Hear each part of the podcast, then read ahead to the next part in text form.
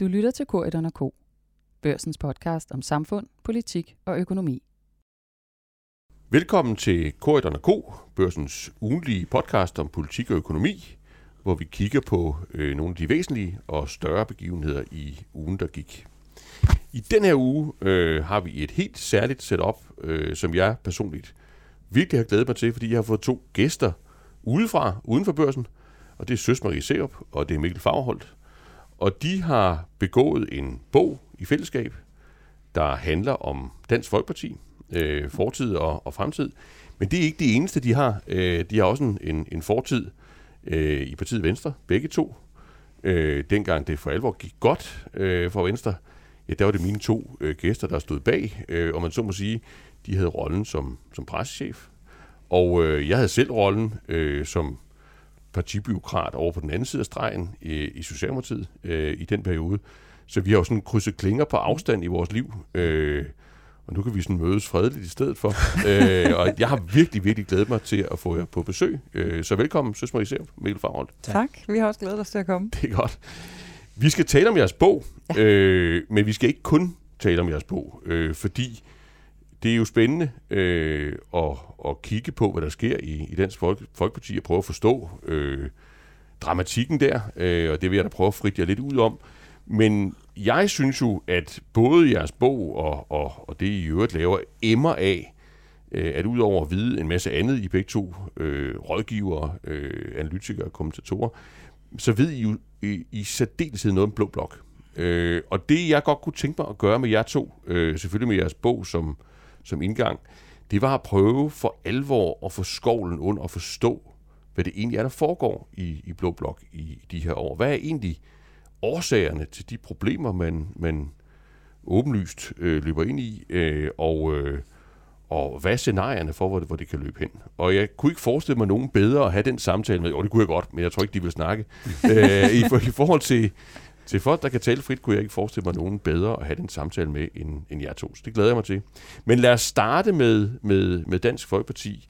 I, øh, I har været relativt dybt nede øh, i forhold til at, at skrive den her øh, bog. Men jeg kunne godt tænke mig at starte med at spørge jer, og vi kan måske starte med, med, med dig, øh, Søs. Ser du egentlig det, der er sket i Dansk Folkeparti? Og nu taler vi både om, om, om de år, hvor det gik fantastisk, og så øh, nu, hvor det går øh, mindre godt. Ser du det som sådan et særligt dansk fænomen, eller, eller ser du det i virkeligheden i sammenhæng med, med den udvikling, der også har været for den type partier i, i andre lande? Altså at, at de, de blusser voldsomt op, men, men der er også, det kan også hurtigt gå meget galt. Jamen, altså, man kan godt se det som et særligt dansk fænomen, men vi kan også finde paralleller i andre lande, der svarer meget godt til Dansk Folkepartis udvikling. Man kan sige, at Dansk Folkeparti er nok dem, der først fik hul på magten mm. øh, af de partier, der drejede mod højre på det tidspunkt i, rundt omkring i Europa. Det, der, hvor, det, hvor jeg synes, det er i særlig grad er interessant at tale om Dansk Folkeparti, det er, når vi kigger på flerpartisystemet i forhold til for eksempel et topartisystem. Mm. Altså, man vil aldrig kunne, tror jeg, vælge en Trump som præsident i noget europæisk land, alene fordi vi har flere partier. Ja. Og dermed er der mulighed for, at der kan opstå sådan et korrektiv som mm. Dansk Folkeparti har været øh, til dansk politik, et nødvendigt korrektiv, tror jeg alle i dag er enige om. Og i hvert fald kan vi sige, at det jo er indiskutabelt, at de har påvirket stort set alle partiers, øh, jeg vil endda påstå alle partiers øh, politik, mm. som det bliver ført i dag. Øh, så der, jeg synes egentlig, det mest interessante er det her med, at der kan opstå et partikorrektiv. Mm. Det betyder så også, at man også kan udtjene sin værnepligt, ja. medmindre man finder et... Når, øh, når man er færdig nyt. med at korrigere. Præcis. Ja. Men, men er du samme sted, øh, Mikkel Fagholdt? Altså, I fokuserer jo, og det gør man jo, når man skal skrive en god bog på personer, øh, taberen og skaberen øh, osv. Men, men ser du i virkeligheden også Dansk Folkeparti, måske i mindre grad i realiteten, som drevet af de her øh, personer, som vi alle sammen kender, øh, Pia Kærsgaard, Christian Tulsendal og, og så videre, og i højere grad som sådan et, hvad kan man sige, symptom på noget, der måtte ske i dansk politik? Øh. Det kan du sige. Altså, øh, da partiet opstår, så sker det jo på baggrund af, af ruinerne på, af, af Fremskridtspartiet der i, i midt-90'erne, som mm. gik helt op i hat og briller. Ikke? Ja. Øh, og i, i en årrække forud var der jo øh, gået nogle år, hvor man havde undertrykt den her øh, dagsorden, som Dansk Folkeparti slog sig op på, nemlig udlændingepolitik. Ja. Øhm, og den var undertrykt af, af, af begge blokke dengang. Mm. Øh, og ikke mindst også blå blokke. Altså, der havde Venstre en, en, en formand i Uffe Ellemann Jensen, som jo øh, ikke vil diskutere udenrigspolitik med, med sådan en negativ kant. Mm. Øh, og de konservative var martret af, af, af Tamilsagen nogle ganske få år før. Mm. Øh, så, så ja, øh, Dansk Folkeparti opstår som følge af den debat, øh, som ingen vil, ellers ville have, men mm. som blev nødvendig. Men, men hvis man så altså køber ind i det her med, at, at selvfølgelig har personerne betydet rigtig meget, og det, det tror jeg, synes jeg, I dokumenterer godt, at, at, øh, at der er jo noget med, med Pia Kjærsgaards, øh, ja, altså karisma og, og, og sans for, sans for folkestemninger, der mm. bestemt har betydet noget. Men hvis man køber ind i det her med, at det er nok noget strukturelt, der forklarer øh, en, en stor del af historien om Dansk Folkeparti, så kunne jeg godt tænke mig at teste en, en hypotese på jer, mm. øh, som, som jo er, at det der er med partier som Dansk Folkeparti, øh, og også partier, der ligner dem øh, i, i andre lande, øh, det er, at de har i realiteten svært ved at håndtere magten. Øh, altså, mm. Dansk Folkeparti havde det jo rigtig godt med magten under, under Anders Fogh Rasmussen. Det har I vel begge to øh, haft lejlighed til at nærstudere. Mm. Men det var vel i sådan en form for beskyttet værksted, øh, om man så må sige. Altså, I, nu gætter jeg bare, om det kan I kan jo selv kommentere. Altså, det, det var vel noget, I tilrettelagde temmelig omhyggeligt. Det her med, at de skulle have det godt øh, i, i, i forbindelse med magtudøvelsen, altså at de skulle ligne en succes. Mm. Det var fuldstændig eller... omdrejningspunktet i, og vi har jo også begge to arbejdet i Finansministeriet i den periode, der ja. i nullerne. Øh, og det, det, altså det var sådan den akse, det hele det roterede omkring. Ja. Øh, og der var også en, en bevidsthed om, at meget af det handlede om, at de skulle behandles med værdighed og respekt, og at man i virkeligheden altså hvis jeg skal trække det meget skarpt op, så kan man sige, så betalte man en, øh, en relativt lav pris i politiske indrømmelser. Ja. Mm. Øh, Fregatten Jylland og så videre. Ja, ja. Øh, og, og noget værdipolitik, som jo altså i finansministeriel regnestok er super billigt. Yes. Øh, for at få al sin politik igennem, og også noget politik, som gjorde ondt på Dansk Folkeparti.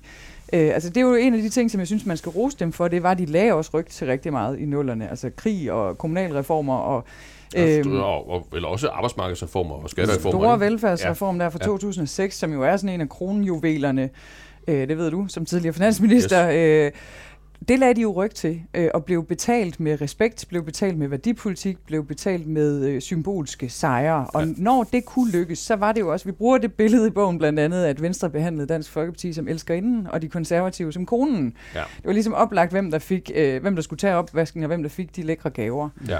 Øh, så hele fortællingen omkring dem var jo med til at holde dem oppe i, øh, altså i forståelsen af nogen, der var magtfulde, uden måske i virkeligheden at have haft ja. ned i politikken så meget indflydelse ja. endda. Men, men der er vel en tendens det der med at operere med en, en kone eller skal inden det har sin tid. Mm. Øh, I hvert fald i andre øh, sammenhænge. Ikke? Jo, og, og, nogle gange bytter de roller ja, det, det, det, det, titler. det er rigtigt. Og det var vel også det, I så, altså at, en, en, en krakelering øh, af den her måde, øh, og, og man så må sige, sidde på magten på. Jo, men du kan sige, vi bruger også et andet billede, der hedder curlingbørn, altså ja. hvor, hvor Venstre omfavner, øh, især Venstre, men mm. altså regeringen dengang omfavner Dansk Folkeparti så meget, så, så curlingbørnene senere reagerer øh, ja. øh, mærkeligt, øh, da de kommer længere hen. Ikke? Ja. Men, men, men altså helt ned i det lavpraktiske blev Dansk Folkeparti virkelig forkælet af, af magtens, øh, af regeringen dengang. Altså ja. helt fra, øh, hvad er det for noget mad, man øh, serverer øh, ved finanslovsforhandlingerne. Og, ja. Hvem venter på hvem i forhold til om, at komme for sent til møderne? Ja, ja præcis. Øh, ja. Og man var meget large med, at, at Dansk Folkeparti's forhandlingsdelegation kommer måske to timer for sent. Jamen, det gør ikke noget. Nej. Altså i enhver anden relation vil sådan noget jo være stjerneirriterende. Ikke? Men jo, jo, her, var det, her var det i orden, fordi ja. man vidste jo, at finansministeren dengang, det var Thor Petersen og ja. senere blev det Lars Lykke, de vidste jo, at den man skulle gøre glad, det var Anders Fogh. Mm. Og den, der kunne hjælpe med at gøre en glad, altså skaffe 90 mandater nede i Folketinget, salen, det var mm. Dansk Folkeparti. Ja. Længere var den jo ikke. Nej. Men, men så sker der jo noget med Lars Løkke Rasmussen, øh, hvor man kan sige, og, jeg var jo igen, jeg var på den side af stregen der, øh, men prøvede jo at forstå, hvad der foregik selvfølgelig, øh, for at se, om, om vi på en eller anden måde kunne, kunne, øh, kunne vinde spillet. Og der kunne man jo godt se, at man, man kunne stadigvæk handle på den måde, Søs beskriver. Mm. Altså øh, værdipolitik til gengæld for... Øh, ja, for noget økonomisk politik vel primært. Ja. Øh, men omvendt kunne man også se, at tingene begyndte at, at drive fra hinanden. Øh, og så sker der jo det, at Dansk Folkeparti bliver større end Venstre. Øh, ja, det blev en hurdle for dem alle sammen, både ja. for Venstre og for Dansk Folkeparti. Ja. Mm. Men, men og det er så tilbage til der, hvor du i virkeligheden startede, det der med den type partier, at altså, det er kryptonit for dem med ansvar. I ja. hvert fald, når det når et vist niveau. Vi har også kunne se det i Norge blandt andet. Ja. Og, øh, og det, der har været særligt ved, ved Dansk Folkepartis øh, magt i nullerne, det ja. var jo, at de stadigvæk var støtteparti. Altså, de ja. trådte ikke helt ind i en regering. Nej. Øh, og da det ligesom begyndte at blive en, en reel trussel, der hver femte dansker, havde, der havde stemt, havde sat sit kryds ved Dansk Folkeparti, ja. så var der jo selvfølgelig en forventning om, at de også ville tage det ultimative ansvar på sig og gå ind i regeringen, mm. hvor alt i dem eller i hvert fald Christian Tulsendal, søgte ligesom hen imod den gamle position som støtteparti, mm. hvor man både kan bestemme en masse ting og komme med en røde kuglepind og ret i de oplæg, der er kommet fra regeringen, men hvor man ikke skal ind og tage ansvaret for også al den dårlige drift, der findes rundt omkring i den offentlige sektor. Ja. Så er der en, der har siddet for længe i en blæ på et plejehjem, og så er der ja. omsorgssvigt til et sted, hvor man øh, opbevarer øh, unge mennesker. Altså, ja, og alle de ting, som som er nødvendige og rigtige, men som man ikke kan forklare, Præcis. Øh, hvis, mm. hvis man bliver angrebet i medierne. Ja. Øh, yes. Men der er vores pointe så også, at, at, at der tog dansk folk, nu er vi jo frem i, i 2015, ja. altså de tog jo nullernes logik med op, med op i tierne, ja. Ja. Øh, og, og der var spillereglerne bare noget andet, og ja. de, havde, de var blevet så store, og de havde fået nemlig som så siger, øh, mere end hver femte stemme. Ja. Det vil sige, at de har fået så mange stemmer fra, fra, Både fra alle, ja, alle mulige steder fra. Ja. Øh, men, men fra nogle øh, vælgere, som forventede, at Dansk Folkeparti skulle tage ansvar. Ja. Og det gjorde de så ikke. Altså i hvert fald ikke regeringsansvar. Og men, det ramte jo men, så men nu kigger senere. vi så meget på, altså på, på dem og deres, hvad kan man sige, motivation eller kalkyle.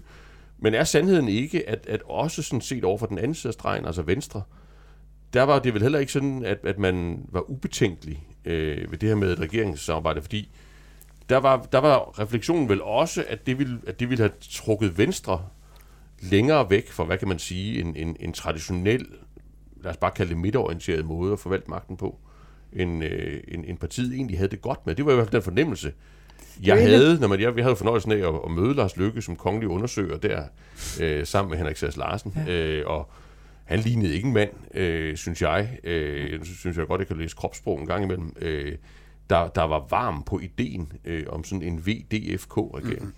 Det er jo en af de ting, vi skriver sådan rimelig klart, selvom vi ikke øh, skriver, hvem vores kilder er, men Nej, vi, vi, vi går langt øh, i forhold til at sige, at Lars Løkke Rasmussen ikke ville have dem med i sin mm. regering, og det er på trods af, at det forhandlingsteam, han faktisk sad med, Claus Hjort Frederiksen, kunne sagtens forestille sig, DF ja. i regeringen, det kunne Christian Jensen sådan set også, og Jakob Brun, hans øh, særlige rådgiver, mm. kunne også godt forestille sig en konstellation med DF i regeringen. Mm. Men det kunne lykkes simpelthen ikke, fordi at det ville være at sælge en bid af Venstres sjæl, ja. øh, og lade den yderste højrefløj komme ind helt ind i maskinrummet i driften af Danmark. Der er trods alt forskel på at være støtteparti og så sidde helt inde i de allerhelligste haller. Ja. Øh, og der trak han altså grænsen. Ja. Og det er også nogle af de brudflader, du ser i dag i Blå Blok, nemlig øh, de, det der skisma, der er mellem Venstre og DF og Venstre og, øh, og Nye Borgerlige. Mm. Altså, der er en grænse for, hvor meget den liberale sjæl vil, vil sælge ud ja. til, til sådan nogle nationalkonservative ja. kræfter. Ikke? Men, Men det er også derfor, jeg tror, at vi ser et vagtskifte i i Blå Blok lige nu. Mm. Øh, fordi øh, man skal huske på, at Pia Kærsgaards øh, Dansk Folkeparti og Anders Fogh Rasmussens Venstre, det passede rigtig godt sammen. Mm. Det var altså, øh, ekstra investeringer i velfærd og øh, hård udlændingepolitik som noget nyt dengang. Det, passede, det, det var ligesom to brikker, der passede godt sammen i puslespillet. Men nu er mm. det bare to andre brikker, der passer godt sammen i puslespillet i Blå Blok. Det er de konservative og nye borgerlige. Mm. Øh, og det bliver interessant at se, hvad det bliver for et skisme, at der ligesom sker et vagtskifte der med, hvem er kernen i Blå Blok. Mm. Vi har jo ikke set det folde sig ud endnu, men vi kan se tendenserne til, det bevæger sig den vej. Ja. Og den store problemstilling der er jo, at Blå Blok jo så ikke rigtig længere har nogen, der kan trække stemmer hen over midten. Ja. Mm. Men det er lige præcis det, øh, jeg håber, vi kan, vi kan virkelig zoome ind på, fordi det her med Dansk Folkeparti, jeres bog, altså jeg kan ikke lade være med at læse jeres bog, som en bog, der måske... Øh, den handler om Dansk Folkeparti, men måske handler den i virkeligheden om Blå Blok. Og måske handler den i virkeligheden om, mm. hvordan det er med Blå Blok. Øh, både bagud, men selvfølgelig også, også fremad. Ja. Øh, og, og, og du taler søs om, at, at, at de her brækker, de passede godt sammen i, i nullerne. Ja. Og nu, nu passer de ikke så godt sammen mere. Men, men er det bare øh, fordi, at, at, at det, igen, er det personer? Er det fordi, Anders Fogh kunne godt med Pia Kærsgaard og Jakob Ellemann, han kan ikke så godt med Christian Thulesen, eller er det strukturelt? Altså er det, handler det om, at der ligger noget nede under overfladen, som driver fra hinanden i de her år? Jeg tror, det er strukturelt. Ja. Øh, og det, altså, vi har jo kunne se også, at Lars Løkke Rasmussen, da han overtog Venstre, øh, trak han jo partiet mere over i en klassisk liberal retning, i stedet for Foghs øh, sådan velfærds... Øh, mm Altså jeg kan huske en Roald Alls tegning med Helle thorning Schmidt og, øh, og Anders Fogh, hvor den ene råber Beaujolais rød front, og den anden råber Bordeaux rød front. Det var et meget godt billede på konkurrencen. Jeg tror, hun var til Bordeaux. ja. ja. Øh, Men der, der trak Lykke jo så øh, i en mere liberal retning. Øh, og det, det, allerede der sker splittet jo i forhold til Dansk Folkeparti, for der kan ja. de ikke følge med længere. Nej øh, og kan heller ikke værdipolitisk følge med til det længere. Men der er jo bevægelse i de tektoniske plader, fordi lige nu kan vi jo også se et socialdemokrati, som har sat sig på den nationale dagsorden. Ja. Øh, ja. Det er meget lang tid siden, man har set et socialdemokrati, der sat sig der. Så jeg synes egentlig, vi ser de samme bevægelser på begge sider af midterstregen, men bare på den røde side, der er Socialdemokraterne bare så sindssygt meget stærkere end alle de andre. Mm. Så alle de andre kan ikke andet end bare tilpasse sig den situation hvor på Blå Blok, der bliver der jo kæmpet om marginalerne frem ja, og tilbage. Ja. Men noget af det, jeg tror, der adskiller sig, det er, at i nullerne, der var Øh, der var Blå Blok som sådan en, hvis man forestiller sig sådan en af de der brækker fra Trivial Pursuit, der fyldte Blå Blok ligesom hver sit lille værdimæssige felt. Altså mm. der var mm. simpelthen forskel på, hvad var en konservativ, hvad var en venstremand, hvad var en DF'er. Mm. Øh, og der synes jeg dengang, at Rød Blok stod meget sådan på det samme værdipolitiske felt. Mm. Øh, godt nok med armen vredet rundt. Det var de radikale, der vred armen rundt på resten. Ja. Men man stod og joggede hinanden over tæerne på det samme værdipolitiske felt. Det mm. synes jeg, det er det, jeg ser i Blå Blok i dag. Ja. Og det bliver ikke bedre for dem, før de får skabt en rollefordeling. Mm. Nej. Men oven i det kommer så, at der er bevægelse i nogle af de store tendenser verden over. Ja. Men lad os lige prøve, nu, nu synes jeg, det bliver, bliver rigtig spændende. Ikke, at det ikke var spændende at, at, at indlede om Dansk Folkeparti, men det her, det, det er jo vigtigt øh, i forhold til, hvad man egentlig skal, øh, hvad man egentlig skal forestille sig, øh, at der kommer til at ske i, i dansk politik. Og jeg, igen skal jeg prøve, lad mig prøve med nogle hypoteser, som jeg, man mhm. kan teste på jer, fordi jeg kan jo ikke befri mig selv for indtrykket af, at der er en form for øh, parallelitet imellem de strukturproblemer, som du siger, søs, man nu ser i blå, og dem, man havde i, i øh, tidligere i rød blok, og som jeg jo selv har mærket på min, min egen krop. Mm. Øh, og, og jeg ved ikke, altså, jeg, jeg ser det jo sådan, at Mette Frederiksen i et eller andet omfang øh, har løst, øh, i hvert fald forløbigt øh, løst øh, strukturproblemerne i, i rød blok, ja. øh, men jo løst dem, øh, og det har, jo, det har jo haft en pris. Altså hun har jo, hun har jo flyttet Socialdemokratiet, om man så må sige, væk fra øh, væk fra midten, øh, når det gælder den økonomiske politik, mm. øh, når det gælder velfærdspolitikken, for at få fred ja. med, med, nogle, øh, med nogle partier øh, på fløjen, øh, som jo ellers var fuldstændig lige så irriterende, øh, som, øh, som Nye Borgerlige og DF kan, kan ja. være, eller LA kan, kan være i dag. Ikke? Øh, og jo på den måde lavede Socialdemokratiet om fra, fra det, det var, ikke bare under toning, øh, men også, også længere tilbage. Er det i virkeligheden et lignende vejvalg, og det, det kan være, at du vil, du vil slå først, Mikkel, er det et lignende vejvalg, man står med i, i, i Blå Blok nu? Altså at, at Venstre, vel også konservativ, øh, har en, en beslutning, de skal have truffet i de kommende år, om man ligesom, vil man holde fast i, øh, i ja, lad os bare kalde det midten, øh, eller vil man prøve at bygge noget slagkraftigt, noget harmonisk, ved at rykke ud og komme de her partier i møde, altså Nye Borgerlige, Dansk Folkeparti, som giver mm. Det bliver en, utro, bliver en utrolig spændende proces ja. at, at se, hvor det lander hen. Ja. Altså i øjeblikket er der jo mange ting, der ikke er faldet i hak endnu. Ja. Altså, vi lever stadigvæk i, i efterdønninger fra, fra 19-valget. Ja. Øh, og, og det, der skete i Venstre øh, med, med opgøret om, øh, om ledelsesforholdene. Ikke? Og, og mm. det er jo, altså, tingene er jo ikke sådan faldet ind i en bane nu, hvor ja. man kan se, at Venstre bare kører derud af igen. Altså mildt talt. Øh, bare kig på målinger. Vi taler om nærmest en halvering af, ja af, af Venstre, og en tilsvarende stigning i konservativ, og det er også på en, lidt, på en måske lidt billig baggrund. Ja. Det er lidt flabet at sige. Ja, men det, det er men, det. Men, sådan, sådan er markedet vel ikke, at, ja, ja. at, at nogle gange kan man jo ligge og have det godt ja. i kraft af andres ulykke. Ikke? Præcis, ja. men der er mange ting, der ikke er, der, der ikke er faldet, fundet sin form endnu. Mm. Øh, og tag for eksempel den her uge, øh, som jo var helt vild i forhold til, til statsministerens øh, pludselige rejse til Israel. Mm Altså, hvad det ville have skabt af, af furore, tid, hvis det havde været en blå statsminister, mm. der var, der var øh, taget til Israel hos en, øh, en øh, korruptionsanklaget øh, premierminister. Ja. Øh, altså, men hun gør det bare. Mm. Øh, og, og, og kan slippe afsted med det uden at, altså havde det nu været en blå statsminister, der var taget til Israel på samme betingelser her, altså der havde været optøjer i gaderne, jo. og enhedslisten var gået helt berserk. Ikke? Men, men som en, også en rød i gamle dage. Ja, ja, det, det er det. Det, det tror jeg, det, man må sige. Ikke? Men Mette Frederiksen kan håndtere det her. Ja. Og, og, og der er lidt, øh, lidt øh, social medie øh, fra, fra, fra, fra kritikernes side, men altså, øh, men, hun, men der vil, hun fylder, hun fylder hele spillepladen her. Ikke? Der vil min påstand jo være, at grunden til, at hun kan håndtere det, øh, det handler ikke om, at hun er god til at lave Facebook-opdateringer og, og andet. Det, det handler om, at hun har betalt de her fløjpartier ja. for at acceptere den måde at opføre sig mm. på. Ved at rykke sig i retning af dem. Politisk, øh, og væk fra der, hvor Socialdemokratiet lå ja. øh, oprindeligt. Og det, hvis man så spejler det over i Blå Blok, så kan man jo spørge sig selv, jamen, men hvis, hvis Jacob Ellemann og Søren Pape, de ellers holder taktikmøder, det ved jeg ikke, om de gør, har de så ikke et lignende valg? Altså, hvis de skal have fred mm. med DF og Nye Borgerlige, og for den vel også LA i et eller andet omfang, skal de så også rykke væk fra midten på tilsvarende vis? Og, og det, mener jeg jo ikke. Det mener du ikke, de skal, men, er, men, men altså, er det det valg, de har, at, at de ja. enten kan, kan rykke sig, altså markant, ja. og så få fred, ja. eller blive stående, og så på en eller anden måde leve med ufred? Ja, det mener jeg, det er valget. Øh, og, og for Blå Blok mener jeg helt klart, at valget skal være ufred, så til gengæld. Ja. øh, og jeg mener egentlig, det er så din anbefaling. Der er sådan lidt en parallel ja. til, til USA og Biden, ikke? fordi hvis man kigger på, øh, hvor var der gær i tallene, altså hvor var der bevægelse og vækst og mm. øh, dynamik, energi i tingene, det mm. var ude hos Bernie Sanders. Og alligevel så valgte de Sleepy Joe, ja. øh, og han kørte den sikkert hjem. Altså... Øh, og jeg tror, det, hvis vi kigger tilbage til 2016, tror jeg det var, man på Davos diskuterede The End of Consensus Politics. Mm. Øh, der blev man jo også enige om, at vejen ud af den her øh, furore, der er politisk, det vil være at oparbejde nogle stærke midterpartier. Jeg mm. har det sådan, jeg forstår ikke, hvorfor dansk erhvervsliv ikke har kastet altså millionen und millionen efter at gøre både Venstre og, dansk, eller, og Socialdemokratiet store. Fordi det mm. er, når vi er i danske glansperioder, så er det, når de to partier ja. har været cirka lige store. Mm. Det tror jeg, de bliver igen. Jeg tror, mm. vi har gang i bare helt utrolig mange korrektiver ala Dansk Folkeparti.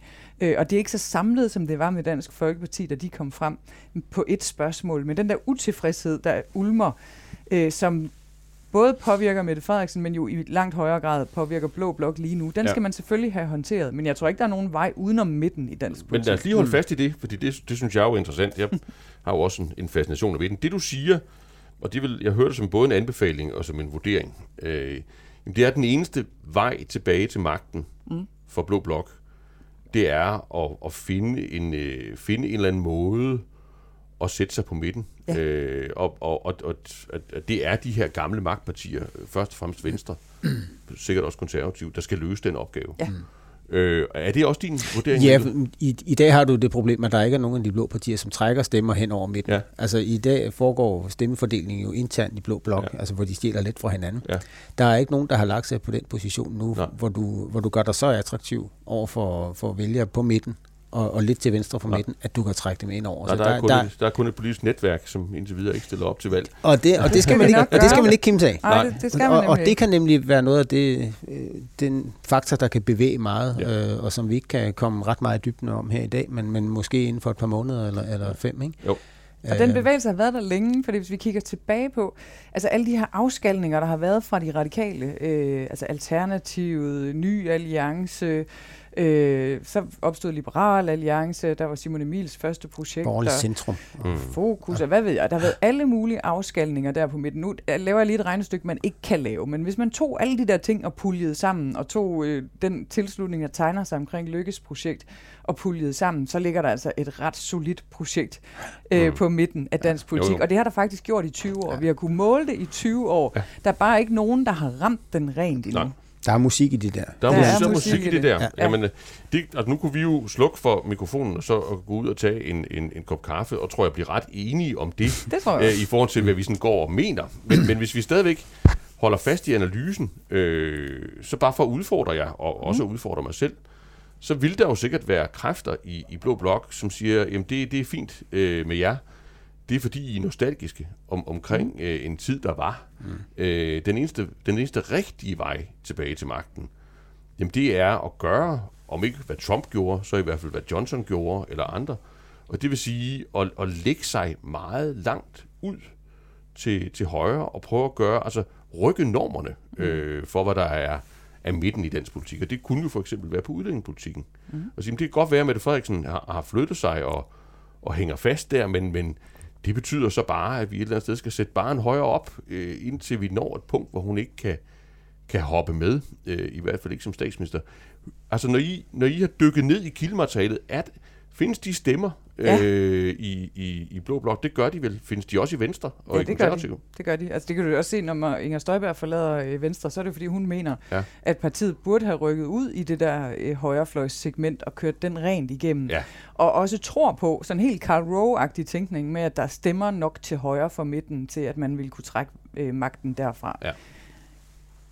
Det har jeg bare ikke set noget datagrundlag, Nej. der overhovedet mm. peger på mm. endnu. Nej.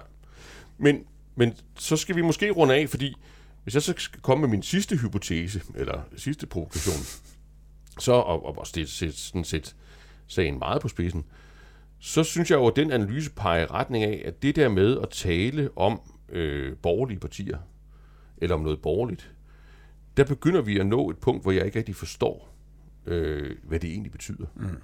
Fordi så vidt jeg kan høre, jamen så er den version af borgerlig, øh, som øh, som ligger sig, om man så må sige, øh, til højre nationalkonservativt, og har den her strategiske opfattelse af, at, at det, det er en, en, en variant af det, der skete i USA og, og Storbritannien, vi også skal have på banen i Danmark. Jamen er de ikke på en eller anden måde hovedfjender af dem, der har lyst til at blive på midten? Øh, ja og nej. Altså, det er også sådan lidt, hvis vi kigger tilbage på, hvorfor er det, at Dansk Folkeparti altid er blevet sat op imod radikale venstre i alle debatter i tv og i mm. aviser og sådan noget. Det er jo ikke, fordi der findes et eneste menneske i det her land, der er i tvivl om, de skal stemme på de radikale eller på Dansk Folkeparti. Hvis der er, så vil jeg meget gerne møde vedkommende. Mm. Det findes ikke. nej. Jeg, det tror, fordi, jeg de... tror faktisk, Margrethe Vestager er evnet at trække nogle enkelte i Måske. Sin ja, det er. men, det, men det er fordi, det er to argumenter, der klæder hinanden. Ja, og det er jo sådan, ja. de skal lære at tænke på det i ja. Blå Blok, og så skal de blive enige om, hvem skal vinde på hvilke punkter. Altså ligesom Mette Frederiksen har lavet en, en magtdeling med sine støttepartier og sige, okay, I trækker mig til, til venstre i mm. den økonomiske politik, til gengæld får jeg blandt andet udlændingepolitik øh, på min måde. Mm. Øh, så skal man jo finde den den fordelingsnøgle i Blå Blok igen. Ja. Øh, og, og jeg synes jo, der, altså Mette Frederiksens ryg mod højre øh, politisk efterlader jo altså en verden af muligheder. Mm. Øh, altså, hver gang der er en, der flytter sig, så bliver der jo et hul bagved. Så bliver der et hul bagved, ja. ja. Men til gengæld så er der en magtstruktur på Blå Blok, som ikke er faldet i hak endnu. Ja. Øh, og, og som, jeg ved ikke, om det tager en valgperiode eller to, øh, for at få det til at, at finde ind i og en normalitet igen. Og derfor kan man passende bruge tiden på at køre langt til højre, fordi så er det ligesom gjort. Tjek flueben. Kør bare så, helt ud til nye borgerlige lige nu. Ja. Mm. Så er det nemmere at dreje ind mod midten senere. Okay, så det, det er lige før jeg hører øh, en hypotese den anden vej der. Altså at I ser sådan en, en fase, øh, man kan gisne om, hvor lang den bliver, hvor man, hvor man prøver den her højre vej af, før man så finder tilbage til midten. Og så, har du, ikke anden vej. og så har du sådan en variant, der hedder Lars Lykkes projekt. Ja. ja. Som kan drille teserne lidt. Ja, meget. Det driller alle, men det er spændende. Ja. Spændende. Tusind tak for jeres besøg. Tusind tak for jeres øh, vurdering. Øh, det øh, var bestemt hjælp til at, at, at prøve at få spillepladen op at stå øh, og få en idé om, hvad man skal holde øje med i de kommende måneder og år. Tak til Søs Marie Serup og Mikkel Fagholdt. Selv tak. Selv tak. Så skal det handle om penge, eller mere præcist prisen på penge, nemlig renten. Øh, og den har vi diskuteret før her i K med Sten Bokan, vores cheføkonom, hvor vi har prøvet at få, få styr på, hvad der, er med, der sker med, med renten for øjeblikket i, i verdensøkonomien og i Danmark. Men det er jo sådan med renten, at, at der, hvor det for alvor bliver interessant, øh, det er jo der, hvor det, hvor det rammer en virkelighed, som man også mærker en konsekvens af øh, som, som investor, eller som forbruger, eller måske som et menneske, der låner penge, eller låner penge ud. Og for også at få den dimension med i dag, jamen, så har vi inviteret vores investorredaktør Simon Kirketab øh, med i studiet. studiet. Så velkommen til Sten Boken, og velkommen tak. til dig, Simon Kirketab. Tak skal du have. Vi skal prøve at, at, at, at lave det eksperiment her med hinanden, at vi skal prøve at få det her med med makroøkonomi og markedsanalyse øh, til at være i samme studie samtidig. Øh, og det er lidt et eksperiment øh, på, på børsen og det hele taget, men vi, lad, vi kan starte med, med makroen sten. Øh, renten er steget. Øh, hvor meget og hvorfor? Ja, det kommer jo lidt an på, hvilken rente man kigger på, når vi mm. snakker hvor meget. Hvis vi taler de helt korte renter, så er det jo grundlæggende ikke steget, fordi mm. dem holder centralbankerne i, i, i skak. Men de lidt længere renter, jamen de er steget med sådan op til en, en halv procentpoints penge, lidt afhængig af, hvor man kigger hen i verden. Og de er jo steget på baggrund af flere forskellige forhold, der er i spil. Øh, for det første er økonomierne er ved at være sådan på vej ud af coronakrisen. De er ikke ude af coronakrisen, men er på vej ud af coronakrisen. Det gør, at vi skal have et lidt mere normalt renteniveau, en lidt højere realrente. En anden faktor, der er i spil, jamen, det er, at inflationsforventningerne er steget. Øh, altså, at der begynder at være noget inflationært pres i i hvert fald dele af verdensøkonomien, og øh, man kan sige, det trækker også i retning af, at, at renterne øh, skal være en, en smule højere. Den form for rentestigninger har ikke nødvendigvis øh, en aktivitetsdæmpende effekt, når vi taler makroøkonomi, fordi øh, realrenten stiger ikke. Det er bare alene, at, at den nominelle rente stiger i takt med, at inflationen stiger. Og så er der den sidste del, som jo handler om de her finanspolitiske stimuli, som, øh, hvor vi jo senest har set, at øh, den her Biden-pakke er blevet vedtaget, og der er jo altså behov for, at der skal udstedes rigtig mange statsobligationer, og der er mange statsobligationer, der skal udstedes, jamen så har det også en tendens til at presse renteniveauet op, og det spreder sig så på tværs af markedet, og for man kan jo sige, Biden-pakken har jo ikke meget med dansk økonomi at gøre, eller europæisk økonomi at gøre, men det spreder sig alligevel til Europa, fordi de finansielle markeder hænger sammen på tværs af Atlanten. Så man kan sige, at der er flere faktorer i spil. Ja. Det er jo ikke store rentestigninger, vi taler ikke et højt renteniveau, men dog trods alt så meget, at det kan mærkes i økonomien, øh, både når vi taler de finansielle markeder, men også ude i realøkonomien, mm. eksempelvis boligmarkedet. Ja. Men så lad os prøve at kigge øh, på de finansielle markeder, øh, Simon Kirketab. Det, det er dig, der følger dem for, for børsen og for vores øh, læsere. Hvor voldsomme, øh, hvor voldsomme reaktioner øh, har du kunnet notere dig på markederne på grund af det her? Jamen altså, det her spøgelse, rentefrygt, inflationsfrygt, det er jo lige pludselig poppet gevaldigt op her over den seneste måneds tid. Og øh, jeg tror da også, vi har haft en del overskrifter med det her øh, i børsen, og øh, det er jo globalt, at det er blevet et tema, det her. Øhm, så det fylder meget derude. Mm. Men det er jo sådan med aktiemarkedet, det, det er jo sådan en mekanisme, der leder efter øh, problemer, man kan bekymre sig om. Og øh, nu har da dækket det her område i en del år efterhånden, og øh, der har virkelig været mange problemer op på radaren og spøgelser og ting, der så ud til, at øh, det skulle øh, lave rigtig mange ulykker. Men øh, det er sjældent, det bliver til noget. Alle de utrolige frygtelige ting, man, man, man, man ser for sig. så... Øh, så øh, der har været lidt øh, turbulens på markederne, og øh, aktiekurserne er blevet sendt nedad, og øh, nu er det så lidt ligesom om her den seneste uges tid, så øh, det er måske gået lidt øh, op for folk ude i markedet, det er måske slet ikke så galt det her, som man kunne tro. Så nu stiger kurserne igen. Det er sådan det manodepressive øh, aktiemarked, når, når, øh, men, når men, det er bedst. Men det der med spøgelser, altså det der nogle gange kan være en, en, en fordel, det er jo, hvis der er nogen, der kan prøve at beskrive for en, jamen hvad er det, hvad er det der sådan... Øh, spøger rundt i lokalet. Kan du gøre det øh, for, for vores lyttere her? Altså, hvad er det, de er bange for? På, på markederne i, i forhold til det her rentespøgelse? Jamen, øh, det er jo blandt andet det her styrkeforhold imellem øh, aktier og obligationer. Øh, vi har jo hørt på i utrolig lang tid, at der ikke er noget alternativ til at investere i aktier. Og øh, hvis man så ser for sig, at vi lige pludselig får et højere renteniveau, så kan det være, at det lige pludselig bliver attraktivt at investere i obligationer igen. Mm. Øhm, der er jo så bare lige den øh, lille ting ved det, at på vejen derhen, øh, der gør det altså også ondt at være investeret i obligationer, fordi at kurserne på obligationerne, de falder jo i takt med, at renten stiger. Mm. Så, øh, så det er jo ikke bare, fordi man kan lægge sig over i obligationer, og så er det bare øh, fantastisk at være der. Det kan godt være på et tidspunkt, at øh, renten den kan komme op på et niveau, hvor at øh, obligationerne de bliver dejlige og attraktive at lægge sig i igen, men det er jo ikke, øh, det er jo ikke sådan, at man bare lige kan lave den manøvre lige nu. Nej. Og det der med, at kurserne går op og ned maniodepressivt, som du siger, det er vel ikke hele historien, for det er jo også noget med, at, at der sker så også en rotation øh, i markedet. Ikke? Der, der er noget, der, der er noget, der faktisk bliver hårdere ramt, og andet, der vil så til gengæld få gavn af sådan en udvikling her. Kan du prøve at, at forklare en lille smule, hvad det er for nogle dynamikker, øh, man ser der? Jamen, der sker virkelig meget i øh, aktiemarkedets maskinrum i øjeblikket. Øh, hvor tit det er jo en trend i aktiemarkedet, at øh, så enten falder eller stiger det hele. Men det er slet ikke det, vi ser nu jo. Øh, der er virkelig øh, meget, meget stor forskel på, hvad det er for nogle aktier, at investorerne de øh, hiver ned af hylderne, og hvad for nogle de, øh, de, de sender øh, afsted.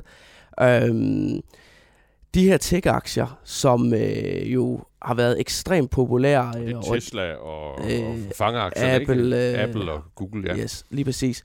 De har jo øh, bare hamret øh, ud over stepperne de sidste par år, og det er lidt ligesom om, nu kan det godt være, at folk tænker, at det er tid til at og tage gevinsten hjem der og vende dem ryggen, og så i stedet for gå over i det, vi kalder value-aktier, som er billige, konjunkturfølsomme aktier, som er blevet nærmest udskammet over de seneste år i takt med, at øh, de her tech-aktier er løbet med øh, berømmelsen og, og investorernes øh, gunst.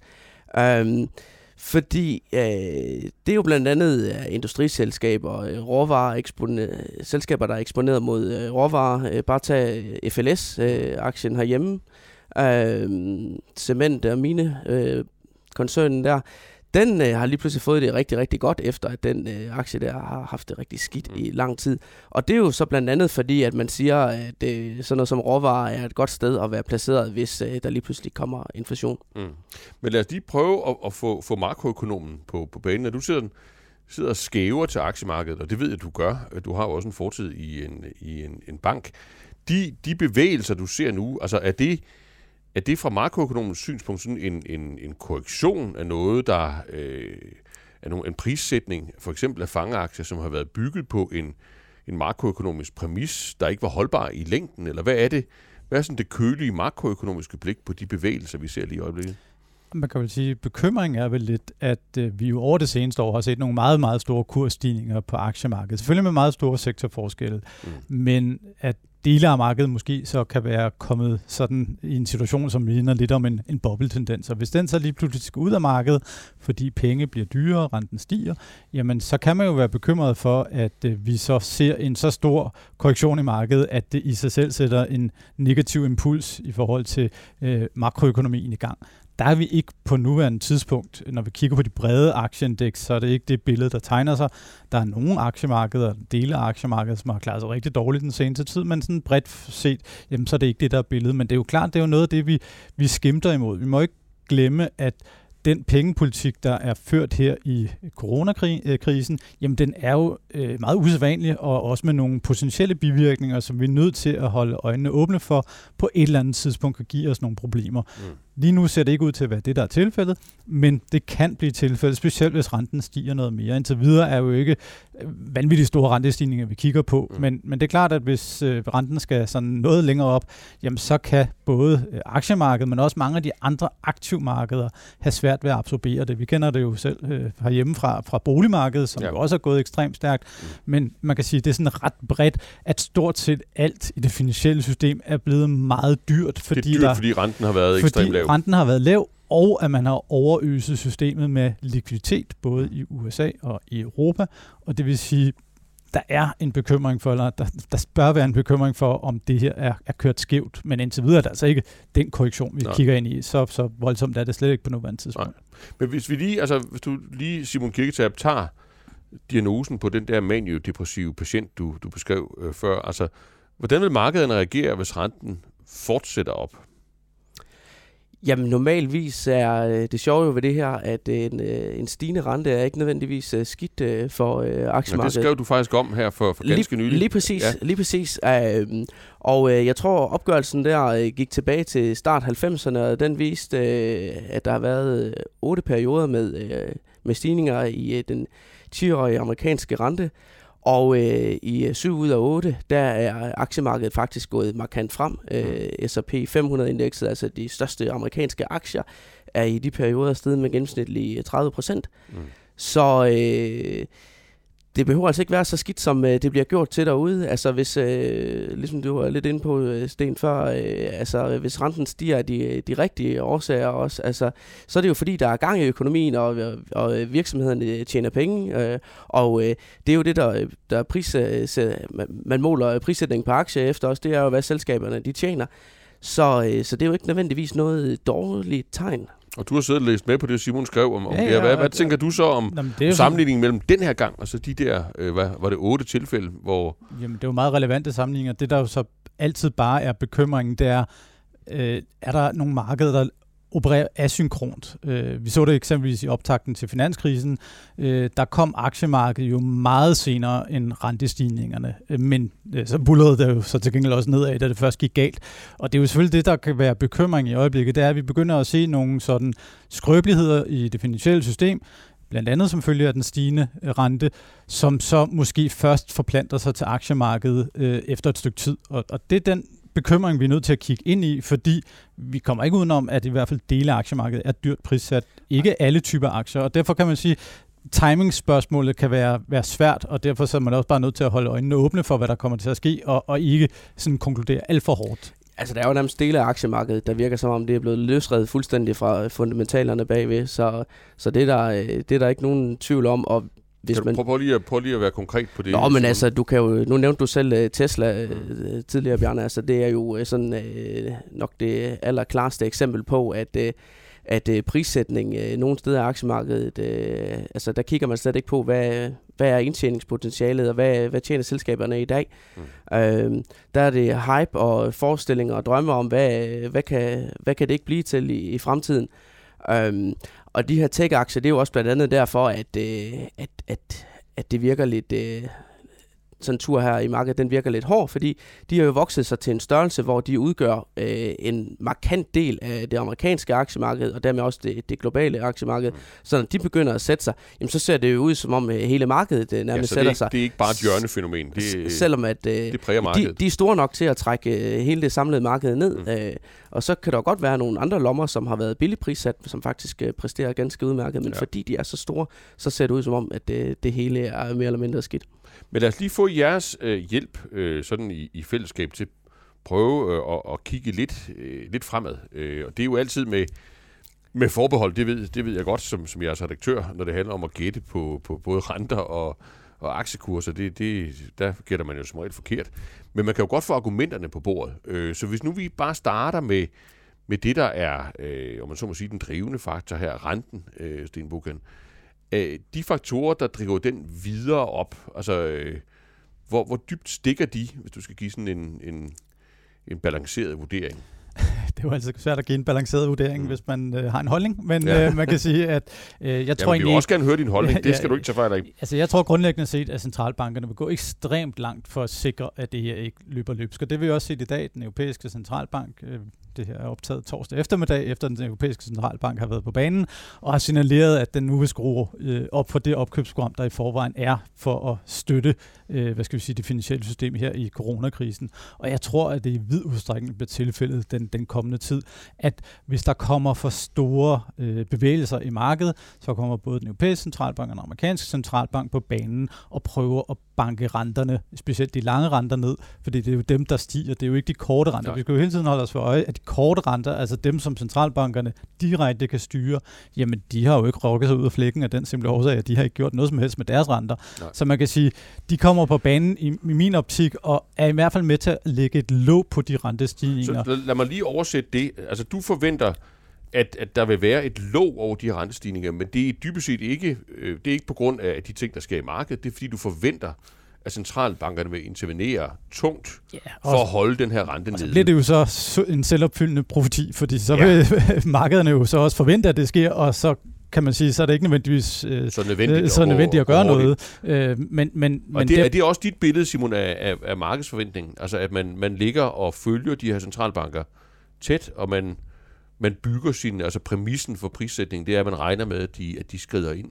Ja, absolut. Altså, mm. det er jo det, øh, investorerne har vendet sig til over de sidste mange år, det er, at øh, centralbankerne, de skal nok komme på banen og klare ærterne, så øh, det tror jeg bestemt også gælder den her gang. Mm. Og specielt så længe coronakrisen er der, og det er den jo i hvert fald noget tid nu, jamen så tror jeg, at centralbankerne er villige til næsten hvad som helst. Altså Men, de vil i hvert fald ikke gøre noget som helst, der kan få renten til at stige mere end hvad vi nu allerede har set, øh, før at corona sådan for alvor hvor er lagt i graven af, af simpel bekymring for, at den her økonomiske krise, som vi jo stadig befinder os i, øh, bliver fordybet. At den bider sig fast. Men, men så lad os, det, det er I to så enige om, og lad os nu bare øh, lege, at, at centralbankcheferne har lyttet med, øh, og øh, og, og tager jeres øh, råd til, til, til efterretning her.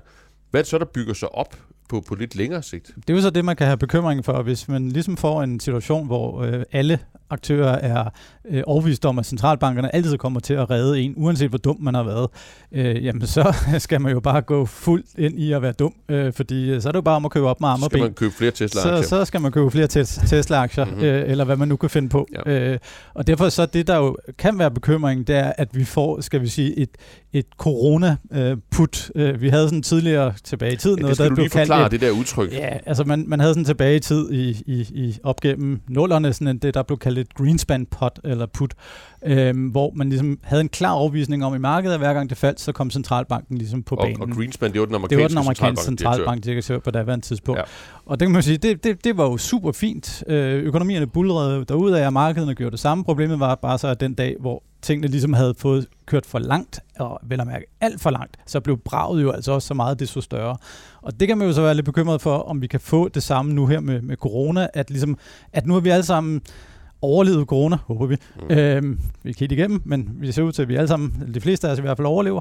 Og øh, når så cent- oven i det kommer centralbankerne ligesom og siger til os, bare roligt, vi skal nok klare ærterne, at folk så bliver for risikovillige. Mm. Og så kan man jo så få en eller anden boblebevægelse, som så nok kan bygge sig betydeligt større, end den er på nuværende tidspunkt, men altså så måske presser sammen om, om nogle år. Men er det også den frygt, man kan begynde at se i, i markedet? Altså at der både er sådan en, en kortsigtet øh, reaktion på de her rentestigninger, men også nogle, nogle overvejelser om, om der, om der ligger en, en stor øh, risiko, et stort brag, som Sten siger, ude for, for enden af den her bane. Bestemt. Altså, øh, det er øh, den slags, der, øh, der, der, øh, der tit kommer frem på, øh, på radaren, når man sidder og kigger ud. Altså, øh, det er jo netop det der med, at aktiemarkedet har det med at se alle de dårligdomme, der kan komme, og det er jo helt klart øh, en af dem. Øhm, og øh, der, der vælter jo penge ud i markederne stadigvæk. De vælter over i aktier også. Øh, og det er jo så heldigvis sådan, at aktiemarkedet er jo ikke øh, kun øh, prissat efter, hvordan renten er. Øh, altså, det, der sådan er, egentlig er det aller, aller vigtigste for aktiemarkedet, det er jo, hvordan indtjeningen den forventes at se ud af fremadrettet for selskaberne. Og det er jo også lidt det, der har været hele øh, paradokset her igennem øh, coronakrisen, det med, at øh, aktierne er hamret afsted, mens at øh, økonomierne de har fået øh, massiv tæsk. Og det er jo øh, på forventet efterbevilling om, at verden åbner op lige om lidt, og så kommer selskaberne til at tjene rigtig, rigtig gode penge igen. Mm. Og det er det, investorerne køber ind i. Mm. Men lad os slutte. Vi har lige et, et minut tilbage, og med, med sådan lige at udfordre jer, ikke til at give, øh, give aktietips, øh, det gør vi ikke her i podcasten, men, men til lige at pege på, altså hvad er det så, I holder ekstra godt øje med øh, i, i den her tid, når det gælder den her dynamik, i, altså samspil mellem renter og, og marked. Øh, vi kan tage Sten Bogen først. Ja, altså nu er jeg jo ikke sådan en markedsekspert, men jeg holder faktisk mest øje med renten, for jeg tror, det er den, der vil være drivkraften, også for en eventuelt lidt dybere korrektion i aktiemarkedet. Så, så det er der, hvor jeg kigger hen i første omgang. Også fordi det påvirker så bredt i økonomien, altså ikke kun aktier direkte, men jo også virksomhedernes finansieringsmuligheder, og så selvfølgelig også noget som boligmarkedet. Så mm. det er nok der, hvor jeg har den største bekymring. Og så kan man sige, så er der mere noget sektorting på, på aktiemarkedet, jeg er bekymret over. Simon? Ja, det er nok egentlig der, jeg vil tage fat, fordi jeg synes, den her tech-sektor, det er øh, noget af det, der er allermest interessant at holde øje med lige nu, fordi renten der, det er jo en rentebombe, man placerer under den øh, type aktier. Øh, så øh, det kan godt være, at, øh, at, at man, kan, man kan se et, et, et øh, relativt stort kursskred i markedet, som er, er, øh, er øh, centraliseret til tech-aktierne, men altså, det, kan også, øh, det kan også komme til at, at gøre rigtig ondt. Ja, og rive markedet med ned i bredere Selvfølgelig, ja. ja. Jamen, tusind tak. Øh, så bliver vi så meget øh, klogere, og det lyder som om, at det er et emne, vi kommer til at komme tilbage til. Tusind tak til Simon Kirketab og Sten Bukken. Tak fordi du lyttede med på Korridoren K. Vi håber, du lytter med næste gang. Og indtil da, så giv os gerne en anmeldelse i din podcastplayer.